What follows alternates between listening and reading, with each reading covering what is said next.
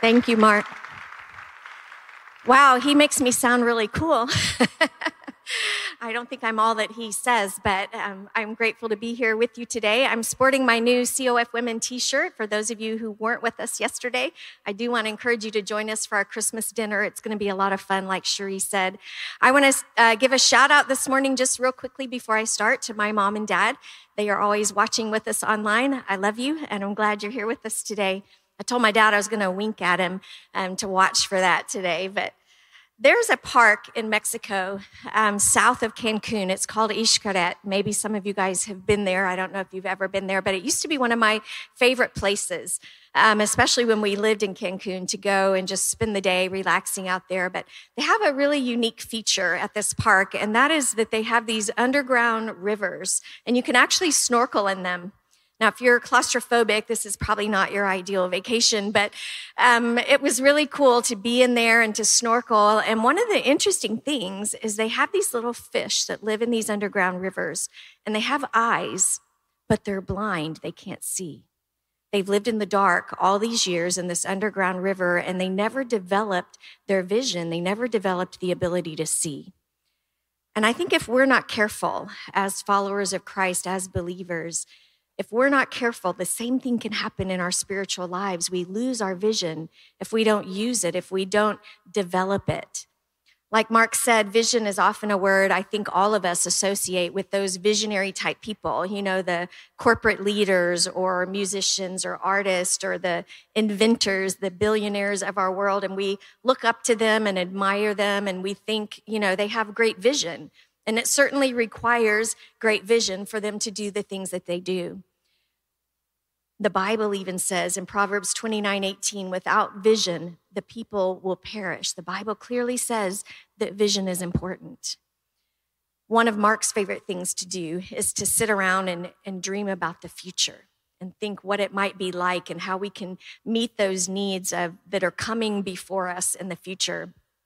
And honestly, I hate to do that. It's my least favorite thing to do. I feel like I don't have any vision. It's just like Mark said, I'm very much a more practical, day to day, everyday person. And I just thought, well, I don't, I don't have vision, you know? But one day God began to show me something different. Yes, there's a special gift of vision that He's given to some people, those visionary type people. But there's a type of vision for every one of us as his followers, as his children. And he wants us to develop that. It's a vision that honestly is even more important. It's the vision that Jesus had. And he can certainly see the future. He knew what was coming, but he had vision for everyday people, vision for ordinary people. And that's what he's called us to do vision for ordinary people in ordinary lives with ordinary jobs and ordinary relationships. Every one of us has been called to have that type of vision. So, what is vision then? I would tell you that vision is just the ability to see with Jesus' eyes. To see with Jesus' eyes. It's the ability to look at people and to look at situations and to look at at them a, and respond to them in the way that Jesus does, to see them with his eyes. That's the vision that God wants us to develop. It's one of the greatest character qualities that we could have. I mean, if you could imagine if the whole world saw everything with the eyes of Jesus, wow, it'd be a different place, wouldn't it? It'd be a whole different place. It changes everything. John Maxwell defines vision as the ability to see, the faith to believe, and the courage to act. And I think that describes Jesus' vision perfectly. There are two stories in the Bible, well, there are many stories of, of Jesus having interactions with women, but I want to share two of them with you today. And they talk about vision. The very first one is the story of the woman at the well. You've probably heard it described as that way. Jesus was traveling with his 12 disciples, and he took them through the area called Samaria. And typically, Jews would avoid this area. They would go around it and not walk through it because the Jews and the Samaritans didn't get along. They weren't people that they wanted to interact with. But Jesus took them through there, and his disciples became hungry. And so he sent them into the town to get something to eat. And you know, Jesus never does anything um, that doesn't have a purpose, right? He always has a purpose for what he does. While they're gone, he walks up to the local well, the water well, and there's a Samaritan woman there, and he begins to talk to her. And she's surprised, you know, that this Jewish man would speak to her, a woman and a Samaritan. But in their conversation, Jesus reveals to her for the very first time that he's revealed to anybody that he's the Messiah. And this woman is so excited after she talks to him that she runs back into town and she tells everyone, You have to come see this guy. I think I've met the Messiah. And this is where the story picks up. It says in John 4 27, Just then his disciples came back. They were shocked to find him talking to a woman, but none of them had the nerve to ask, What do you want with her? Or why are you talking to her? The woman left her water jar beside the well and ran back to the village, telling everyone, Come and see a man who told me everything I ever did. Could he possibly be the Messiah? So the people came streaming from the village to see him. The disciples are still kind of uncertain and surprised at what's going on. And then Jesus said to his disciples, Look, I tell you, lift up your eyes and see that the fields are white for harvest. Jesus had a lesson for them that day about vision. That's why he took them into Samaria. When Jesus told the 12 guys to lift up their eyes, do you know what they saw? They saw all the people streaming out of town. And you know, they had probably just passed that woman when they were walking into town and she was walking out to the well and they hadn't seen her. And Jesus says, I want you to see. He says, guys, this is your mission. These are the people, they're hungry, they're thirsty, they're hurting. They they don't have a right perspective on God. They're living in darkness. They don't even understand their need. Disciples probably were surprised to hear him say that, but I think if we would lift up our eyes today, we'd see the very same thing all around us are people who are hurting, they're broken, they're hungry. You see people enslaved to sin. You'd see people addicted to things that are actually self destructive. You'd see people who are upside down in their thinking, who call what's wrong right and what's right wrong. And you'd see people who are blinded by the enemy to the truth of the gospel. And God wants you to know, just like He wanted those disciples to know all those years ago, this is your mission. This is your assignment. He wanted them to feel the weight of that. You have something better. You have Jesus. You have good news. You have the light, and He wants us to shine that light in the dark places. That's what it means to have God's vision, that we see people like He does. And He wants every one of us to be able to do that. I think there are three things that characterize vision today, Jesus' vision, that I want us to see, among many other things as well. But we'll talk about these three today. The first one is faith. Jesus' vision is characterized by faith. He looked at every person, every situation, every opportunity, every day of his life with faith. Everything he did was completely covered in faith. Every word he spoke, every action he took, every prayer he prayed was covered in faith. Jesus knew that no matter what was going on in his life, he could trust that God was going to be there, that God could handle it, that God was at work, that God was in control and he was going to see him through to the other side of whatever it was. Hebrews 11:1 says, "Faith is being sure of what we hope for and certain of what we do not see." That's exactly how Jesus saw the world. He was certain of God and he rested in that truth. And he says, I want you to see the world that way as well. In my Bible, many years ago, beside that verse, I wrote these words It says, God equals what we do not see. So if you plug that into the verse, it says, faith is being sure of what we hope for and certain of God. That's living a life with vision. That's seeing things the way Jesus sees them. And it's how God wants us to live for, as well, to be certain of God, certain of his love, certain of his ability to handle anything, seeing and knowing who God is. If I know God's with me, I won't be paralyzed with fear or indecision. If I can trust him to work in me and through me to solve my problems, there's nothing that I can't do, right? Matthew 19, 26, Jesus himself says this. He looked at them intently and said, Humanly speaking, it is impossible but with God, everything is possible. That's amazing. He didn't say some things are possible.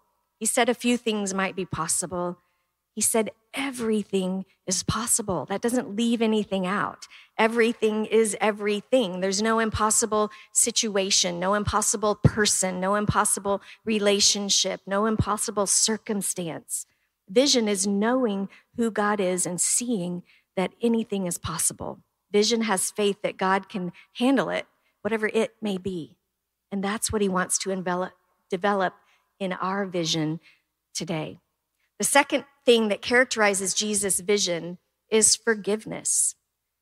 Forgiveness is a type of vision because it requires me to see who I am and then to see who somebody else is, to see the truth about myself and to see the truth about everybody else around me. It requires me to remember how much I've been forgiven and then in my life be able to see that other people are just as loved and forgiven by God as I am. That's how Jesus sees every one of us.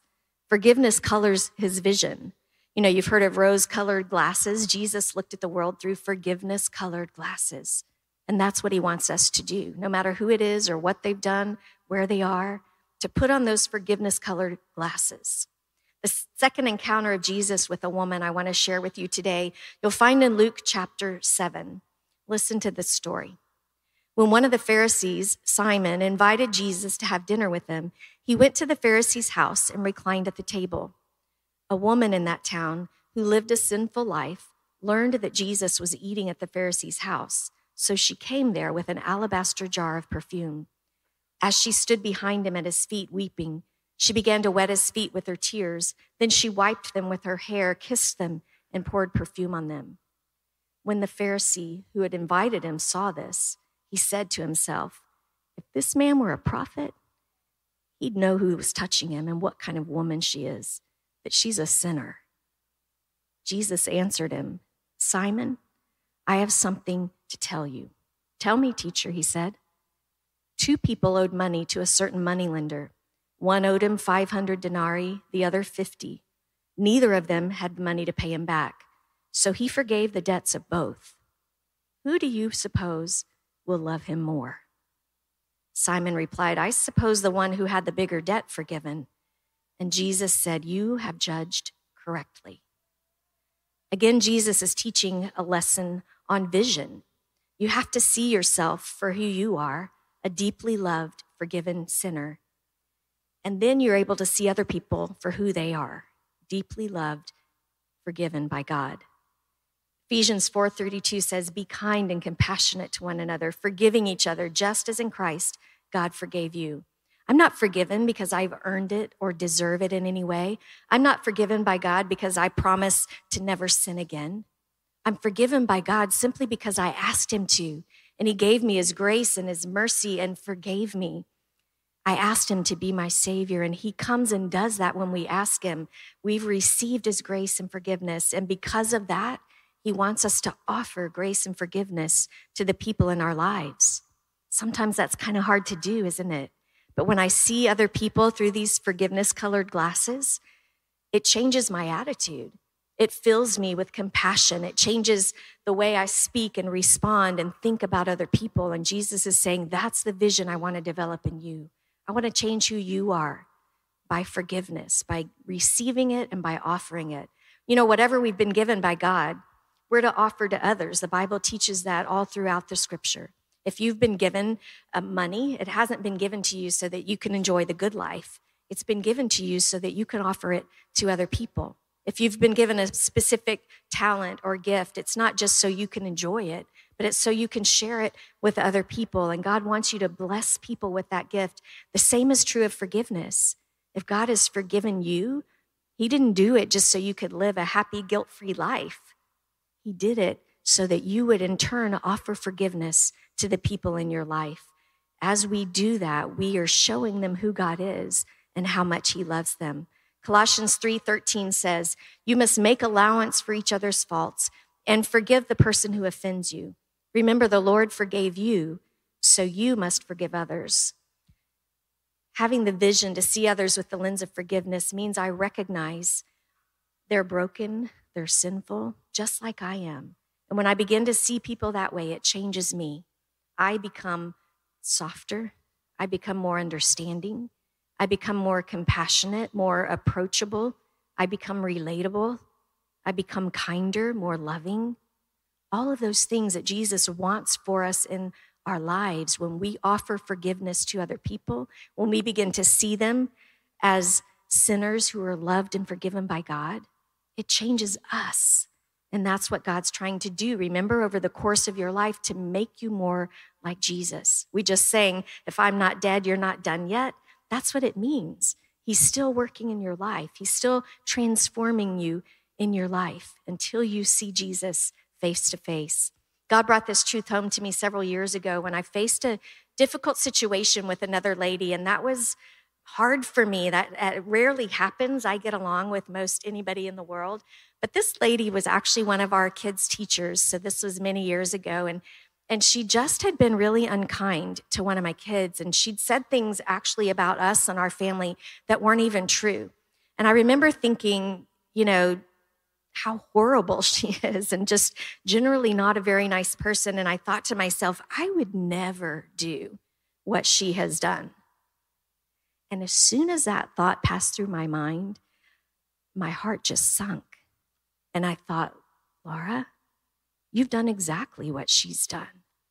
The only difference between me and her is that I've experienced the love and forgiveness of God. That's the only difference.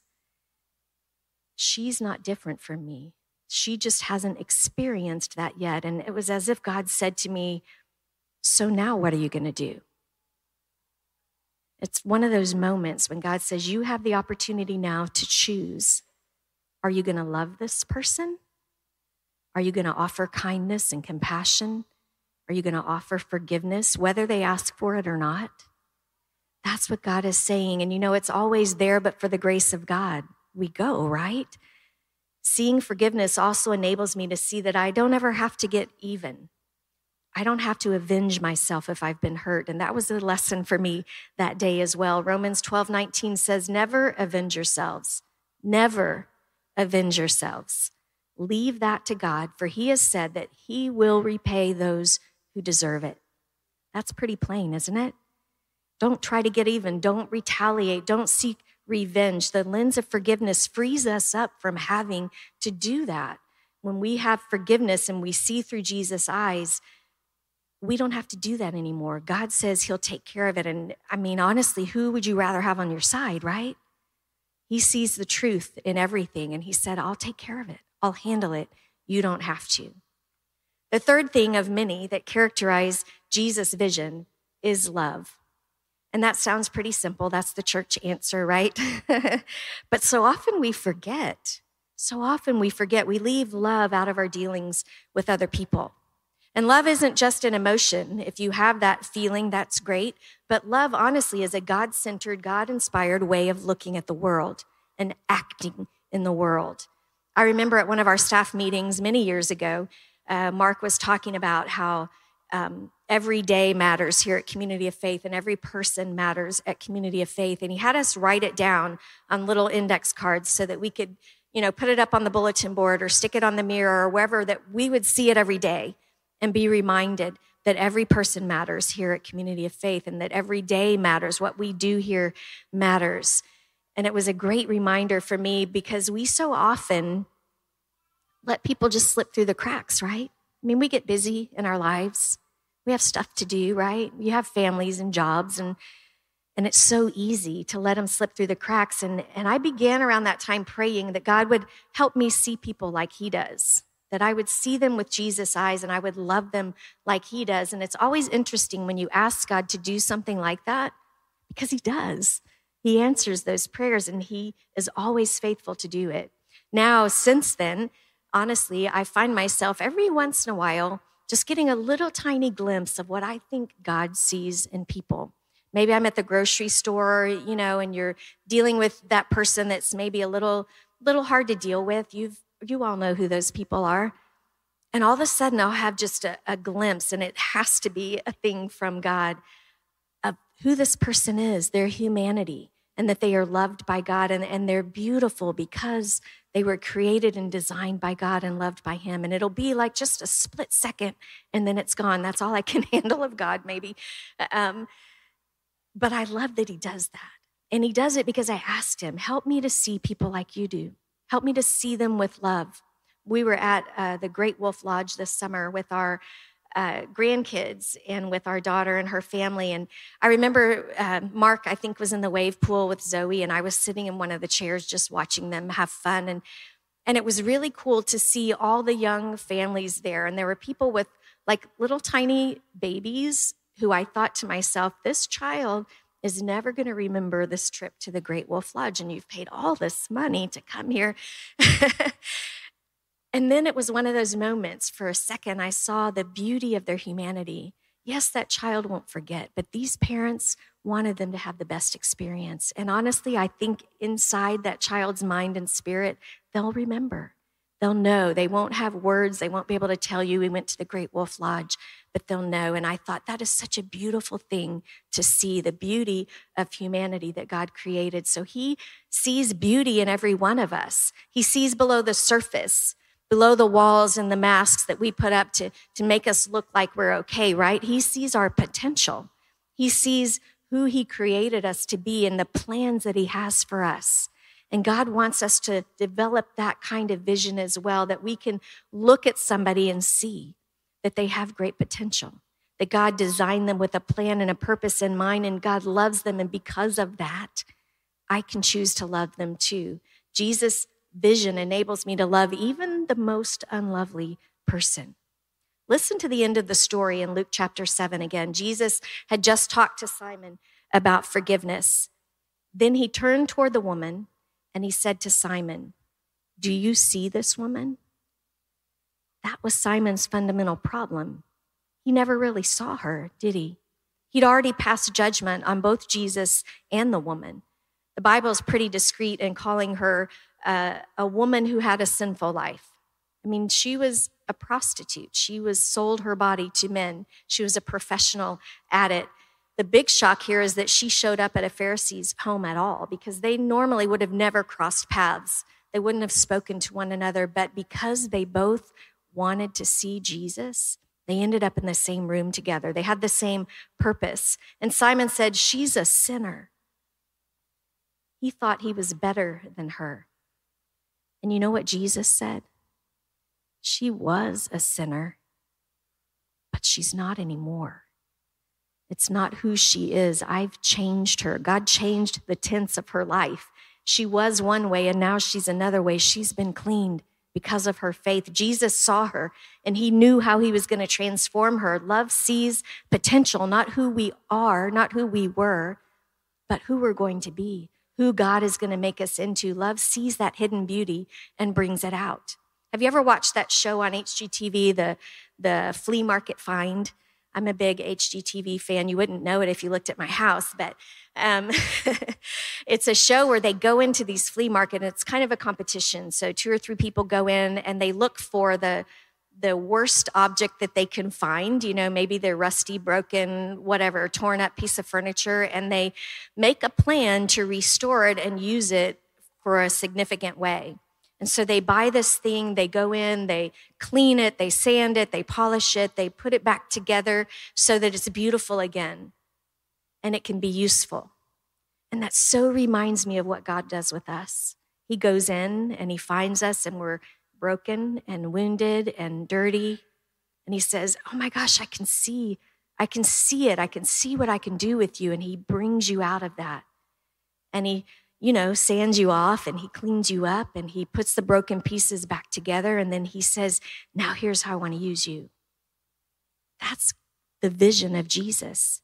That's how he wants us to see people with love like that. Jesus sees each of us as unique and special and beautiful and perfectly created for his purpose. And that's how he wants us to see one another. 1 Peter 4 8 says, Continue to show deep love for each other, for love covers a multitude of sins. It's a choice, and it's a choice you continue to make. Grammatically, that verse actually says, Keep on showing deep love to one another, and love will keep on covering a multitude of sins. It's because we all need it, right? And we keep on needing it. So, how do we develop vision? How do we get the vision that Jesus has? I want to give you just quickly before we go today four simple steps um, to help develop Jesus' vision. And I want you just to choose one this week. You don't have to do all four. Um, pick one, and then maybe next week pick another one. But last week, Mark encouraged you to develop um, the spiritual discipline of reading your Bible every day. If you were here, you remember that. He talked about um, beginning with the book of John and reading just a few verses every day and saying, God, teach me. God, show me what you want me to know. And begin your day that way.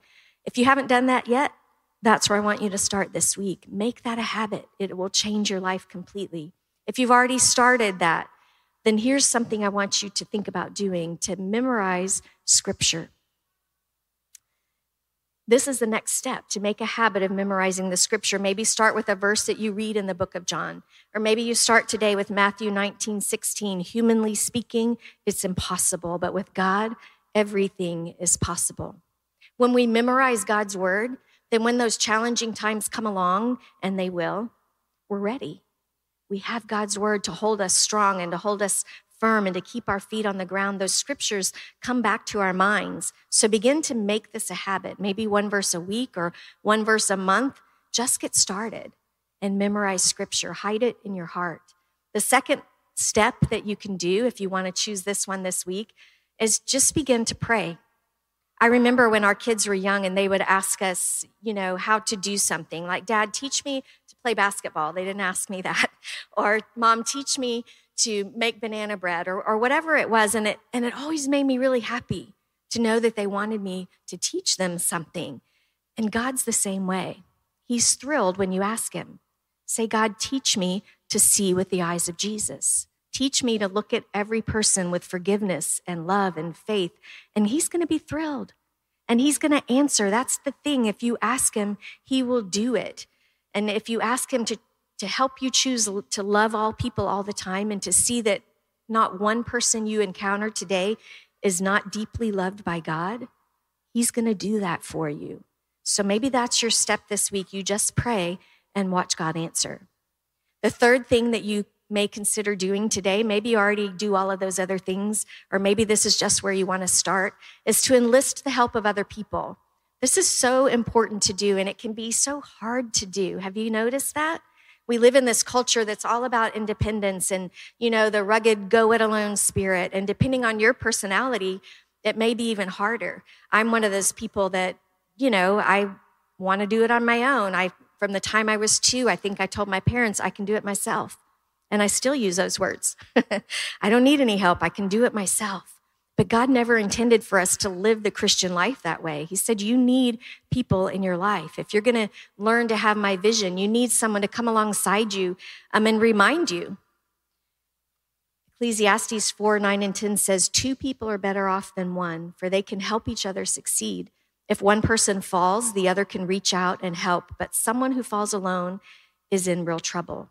You need to connect with other followers of Jesus and ask them to help you. Find that person who's going to, you know, remind you when you aren't looking at somebody with forgiveness. Find that person who's going to come alongside you in life and, and help you forgive when you're struggling. If you're in part of our uh, authentic manhood group that's been meeting on Tuesdays, ask one of those guys, one of those guys at your table. If you were here yesterday with the women, text one of those ladies that you sat with and ask them to be your help. And I promise you, anybody you ask is going to be happy to do that for you. They want to be a part of your life. You can't do it alone or you're going to struggle. So find somebody, maybe it's your small group. Say, I need you to come along beside me. I'm praying, asking God to give me the vision of Jesus. Will you help me? Will you remind me? And they will. The last thing I want you to see is just that we have to take action. We have to take that first step. When our son David was a senior in high school, he went to a, a boarding school in California that was for artists. And he was part of their creative writing program, but they had every form of art at this school. And I remember we went for Parents Weekend one weekend, and they gave us a tour of all the areas of the school. And when we came to the pottery warehouse, um, they said, Would you guys like to try? And I thought, Sure, how hard can it be, right? To form a pot with your hands? I was wrong. Um, the thing I learned, honestly, is that in order to form this pot and make it into something beautiful and useful, the wheel had to be spinning. And if it wasn't moving, nothing was going to happen with that clay. The same is true in our spiritual lives and our lives with Christ. If we're not moving, nothing's going to happen. That's how God works in us. It's almost like that baby learning to walk. Until they take that first scary step, they're not going to walk, right? Or if you're on a bicycle, you have to keep moving or you fall over. It's the same thing. God wants us to take action. We'll never actually develop the vision of Jesus until we take those first scary steps. We have to trust to choose God's word. We have to offer forgiveness and grace. We have to choose to love the people around us. Those are all choices and actions that we take. So we have to just take that first step. I have to choose to do those things that God's talking about. Matthew 13, 16 says this, but blessed are your eyes because they see. Jesus was talking to his disciples. He'd been sharing parables with the people in the community, and most people didn't really understand. A parable is kind of a story that has a, um, a meaning to it. But the disciples could come to Jesus and say, Explain this to us. And he says, You're blessed because you have eyes to see. And I think for us, God's saying today, I want you to see these things. That vision is for all of you, that Jesus' vision is what I want to develop in you, and you will be blessed because of it. I want you to close your eyes just for a minute. I don't want you to live your life blind like those fish down in Mexico. I want you to develop your spiritual vision, that vision that Jesus has, the way of looking at people with the love that he does. But you know, humanly speaking, it's not possible, right? It's only as we live every day filled with God's Spirit that we can develop Jesus' vision. So before we go today, I want to practice some spiritual breathing. Mark has done this with you guys uh, numerous times in the past. But I want you just to see God there before you with your eyes closed. And I want you to start today just by telling God something you're thankful for today. Maybe it's something He's done, maybe it's something He's provided for you, just something you're thankful for. Maybe it's just the sunshine today.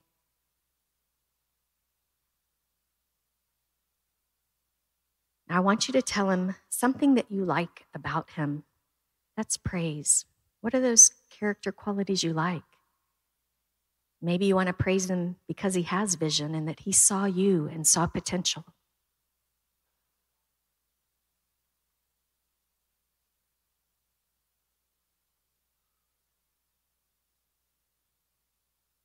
I want you to breathe out. Breathing out is confessing. Ask God to show you if there's anything in you that's not pleasing to Him. And then simply agree with Him. Don't try to dredge anything up. Let His Spirit show you if there's something there.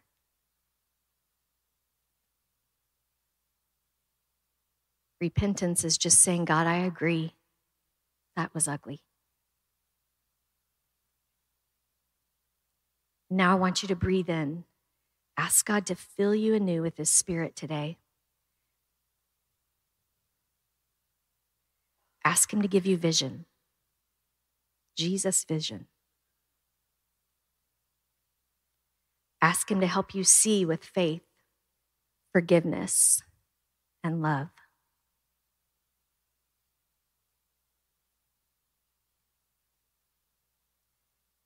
If there's someone you struggle with, ask Him in particular for that person, that He would give you eyes of forgiveness, eyes of love, to see their humanity, to see that they're deeply loved by God.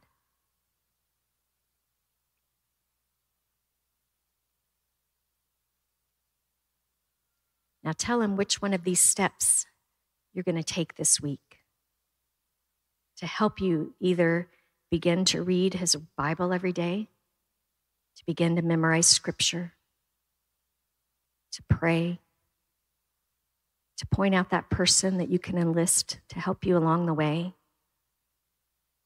and to begin to take action.